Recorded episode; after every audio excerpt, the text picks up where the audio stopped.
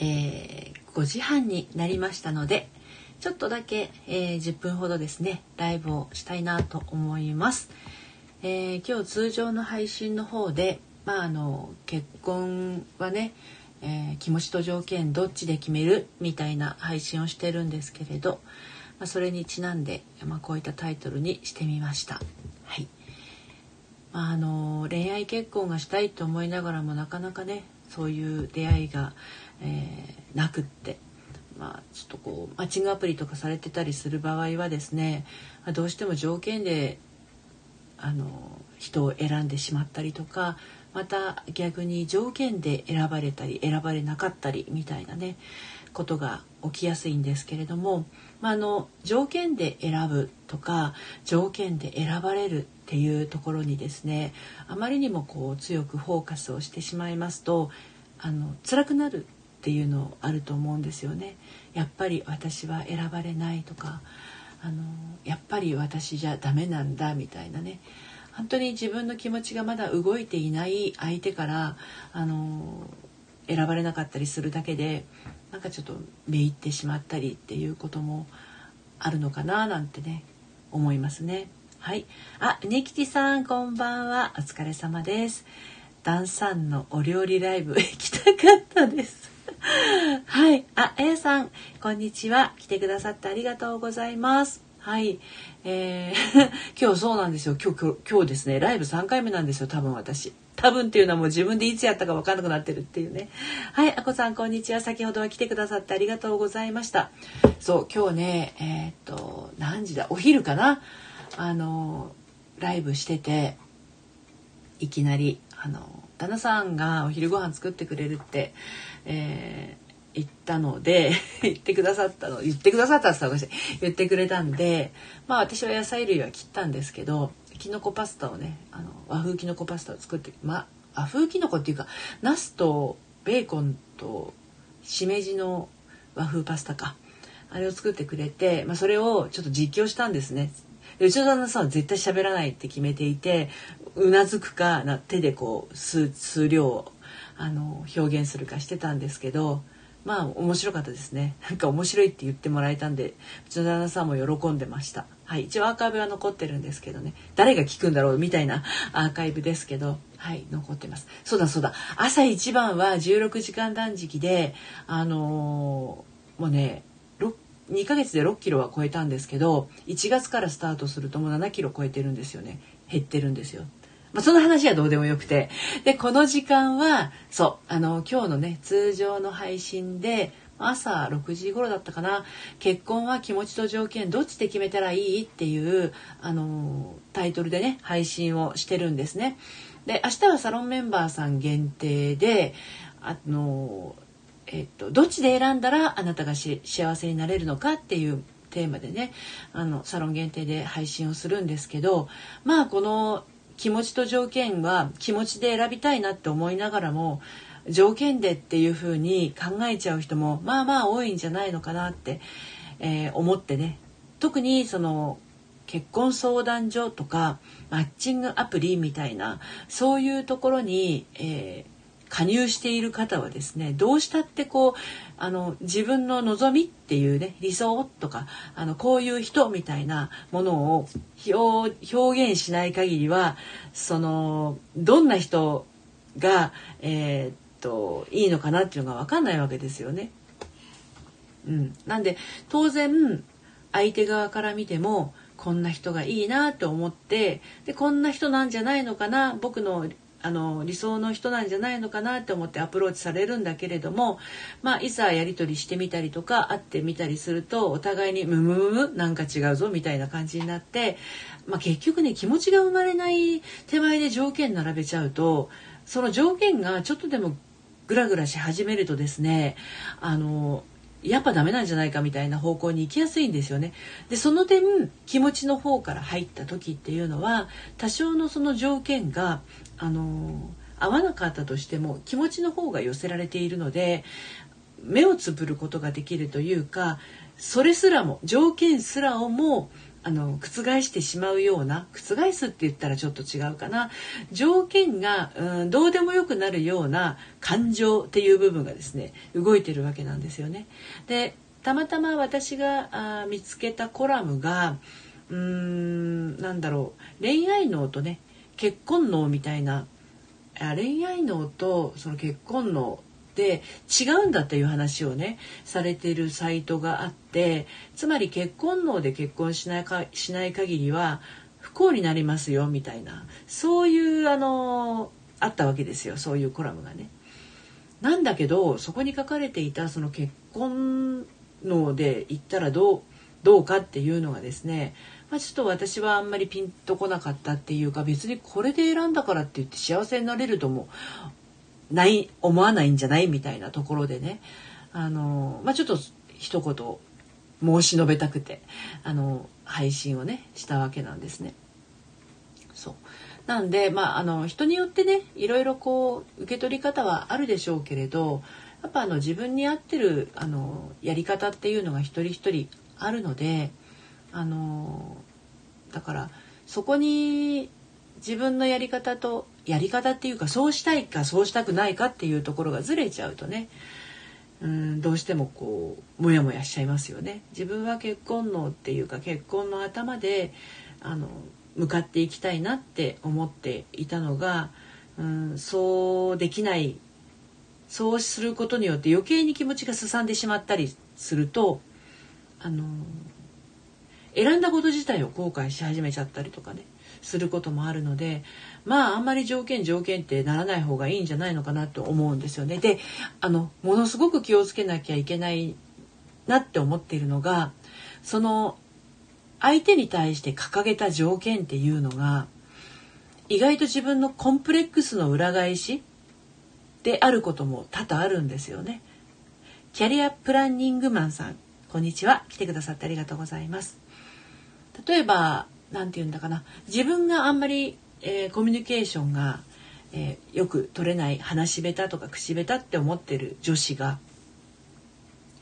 えー、相手はこう話しかけてくれる人がいいとか話が途切れずにその言葉のキャッチボールができる人がいいっていうのはうん自分がうまく喋れないことの裏返しでね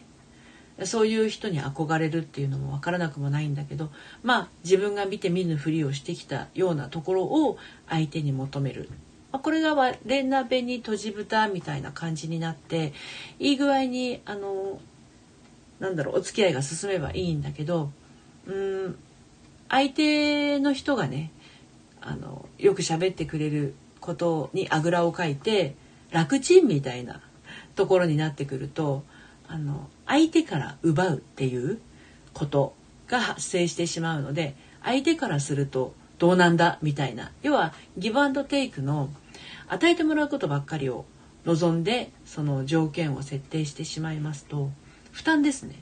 多分ね。はい。あひかりさんこんにちは。そうなんでその辺りがあの条件で選んじゃうと自分のコンプレックスの裏返しで条件で選ぶことになってる恋愛っていうのはうーんあの自分のコンプレックスによって破綻するっていうこと結構あったりするんですよね。そうならないためにもやっぱり自分のことをある程度受け入れるっていうあ、あやぽんこんにちは。のりびお疲れ様です。ありがとうございます。自分のことを受け入れるっていうことができてる人はですねあのダメでも何でも受け入れてるっていう人はですね最強ですよね。あのそもそも自分のことね。あともこさんこんにちは。来てくださってありがとうございます。自分を受け入れるって簡単なようで簡単じゃないって思うかもしれないんだけど簡単じゃないのように見えてそんなに難しくもなかったりするんで開き直るっていう意味じゃないけどあの自分を知るっていうのはちょっと大事なのかなって思う。それでその今の自分の状態に合った人がやっぱり目の前に来やすいんですよね。例えば自分の自分がそのメタメタに弱ってる時っていうのはやっぱりその弱ってるところにあのなんだろう弱ってる自分にちょうどいい感じの人が現れるっていうで自分がイケイケどんどんの時はですね イケイケどんどんなタイプな人と 知り合ったりするんですよね。そうそうだから自分のそのメンタルの状態によってあの出会う相手ってステージもありますよね自分のステージによってあの出会う相手のタイプっていうのも変わってきたりもするのでだからそう考えてみるとやっぱり自分の状態っていうのをあのいい感じに整えておくって結構大事なんじゃないのかなって思います。あんまりねあの自分のことをダメだダメだみたいな自己否定が強かったりするとさらに自己否定を増長するような人がですねあのやっぱり私はダメなんだって思えるような人がこれはね彼氏とかに限らず友達もそういう人が集まってきちゃうんですよね。うん。ともさん自分が弱っている時につけ込むタイプがつけ込むがなんか お漬物になってるけどいいの？ともこさん。つけ込むタイプが近寄ってきて痛い目見ました。ねそうですよね。私も本当そうですもん。自分がなんか卑屈になってるともっと卑屈にならざるを得ないような人が来ちゃったりとか。あのそういう鏡の法則ありますよね。ともこさんわかります？ってあやぽんも？おやおやおやおや。自己肯定感どんどん下がる一方で。そうなんですよ。でやっぱりねその自己肯定感が下がっている時に他人によって自分の自己肯定感を上げようとする人は上がんないですよやっぱ。他人によって自己肯定感を上げようとする他力本願の人はますます自分の自己肯定感が下がって終わりますよね。結局答えはね自分の内側にしかないわけなんでその自分の中にある答えを見つける作業っていうのが結構面倒いい時もあるんだけどでもそんなに苦じゃないのかなってあののりぴ塾の方見ててもね思ったりしますね。はい、えー、過去の自分 うんうんうんうんって共感してくださってありがとうございます。ガシそうなんであの幸せになってる人っていうのはやっぱりこうあの自分のことを優先してますよね。うん、わがままいい意味でのわがままもやってると思うしうーんそれができてるからこそえー、っとわがままになれるっていうことは自分の好きが分かってるってことなんで好きと嫌いが分かってるってことなのでそれはすごい大事なんですよね。我が道を行くっていう意味でもね。うん、そうでそれをあの誰も彼もにぶつけまくるんでなく自分のなんだろう生き方として自分はこうしたいっていうわがままだったら全然問題ないと思うんですよね。うん、でまあそういう人はあの自分の周りにも自分に対してわがままな人が集まるので私なんか友達と会ってると「あんた本当にわがままだね」って言い合って終わるみたいなところあったりしますね。はい、あの男友達もねあの結構ねゲイの友達とか私多いんですけどね「あんた本当わがままね」とか言われながら「もう何なの?」みたいに言われながらあの遊んでますけど本当ねあの全員わがままだとねもうしょうがないなって言いながら大笑いして終わるんですよね。はい。えー、ともこさん、今は仕事場でも自分スタイル主張してるけど、なぜか周りが認めてくれるようになりました。おうそうそう、そういう感じがいいですよね。そうなんですよ。もうあんた本当に我慢はね、でもだけどそういうとこ好きなのよねっていうふうに、あの、ゲイの友達には言われたり、あとはもう長くからの友達だと、本当にしょうがないな、そういうとこあるよね、でもそこが好きなんだよねっていうふうに言ってくれたりもするから、まあ、いっか、お互いまあいっかって受け、受け止め合えるみたいなところがあるんで、本当に安心な感じになりますね。あの、気は使いますよ、お互いにね。はい。あ、ちみさん、こんにちは。来てくださってありがとう。お久しぶりですね。来てくださってありがとうございます。だから、いろんなね、人が周りにいると思うんだけど、あまりにもこう自分のことを、えっ、ー、と、話さない、隠してばっかりだったりとか、なんかこう、かまってちゃんタイプだったりとか、リアルな友達にはそういう人は本当にいないので、うん。ちみさん、無意識に周りに気を使ってしまい、自分の好きがわからなくなりがちです。あ、なるほど。そういうのありますよね。うんあの私もそういう時ありましたよ。あの10代と20代前半ぐらいまでは結構そういうところがあったかなと思います。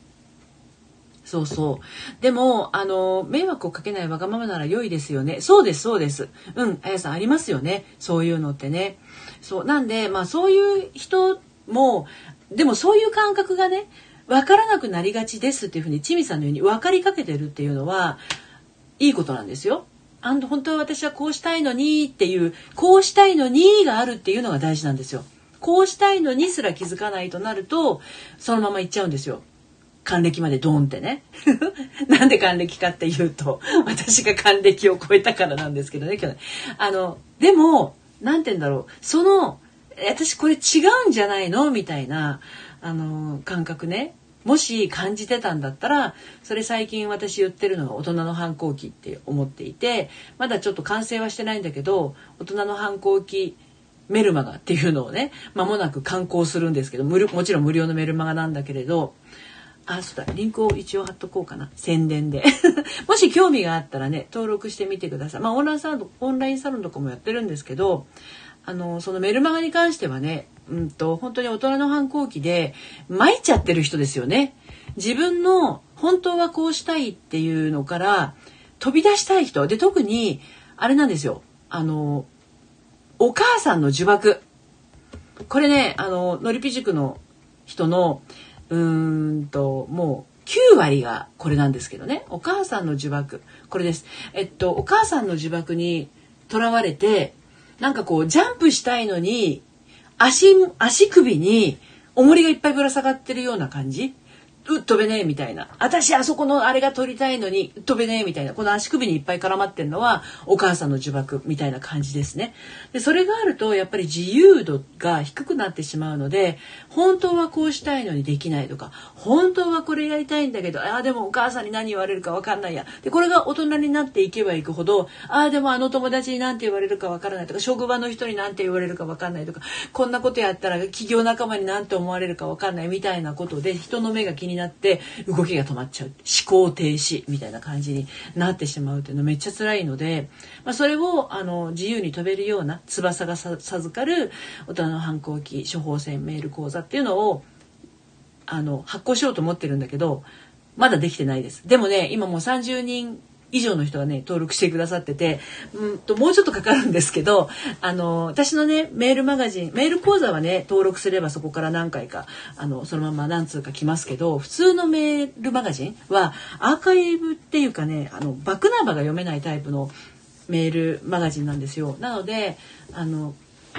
ちょっと辛口で毒吐いたりもするんだけどそれはねあの読み後から読めないのでもしご興味あったら登録しておいてみてください。ご興味あればね。もしね。はい。というか ということで最後宣伝になっちゃいましたけどあの結婚は気持ちと条件どっちで決めるっていうテーマで今日は話してきましたけど皆さんはどっちでしょうか？もしよかったら手を挙げてみてほしいんですけどじゃあちょっとえっ、ー、と聞きますよ。えー、結婚は気持ちを優先の人。手を挙げてください。よかったらスタンプでお手手のマークをください。結婚は気持ちが優先っていう人。はい。はい。ともこさん、ひかりさん、気持ちが優先。うんうん。はい、ぽんも気持ちが優先。ありがとうございます。うんうんうん。はい。あと、スタンプって、あの、他にいろいろあったと思うんですけど、じゃあ、あ、ちみさんもね、みんな気持ちが優先。ありがとうございます。こんばんは、めいさん。さっき、私の拙い旦那さんとのクッキングライブに来てくださってありがとうございました。お気乗りしなかったら結婚しない、き、け、気の、ちょっと待って、動揺しちゃったよ、ひかりさん。気乗りしなかったら結婚しないのかなしませんよ。気乗りしないのに結婚してどうするのダメしたらそんな状態で。うん。はい。うねきちさん。はい。ね、みんな気持ちが優先ですよね。マヤリングさん、こんばんは。はい。じゃあね、えー、っと、あやぽんクッキークライブ行きたかった。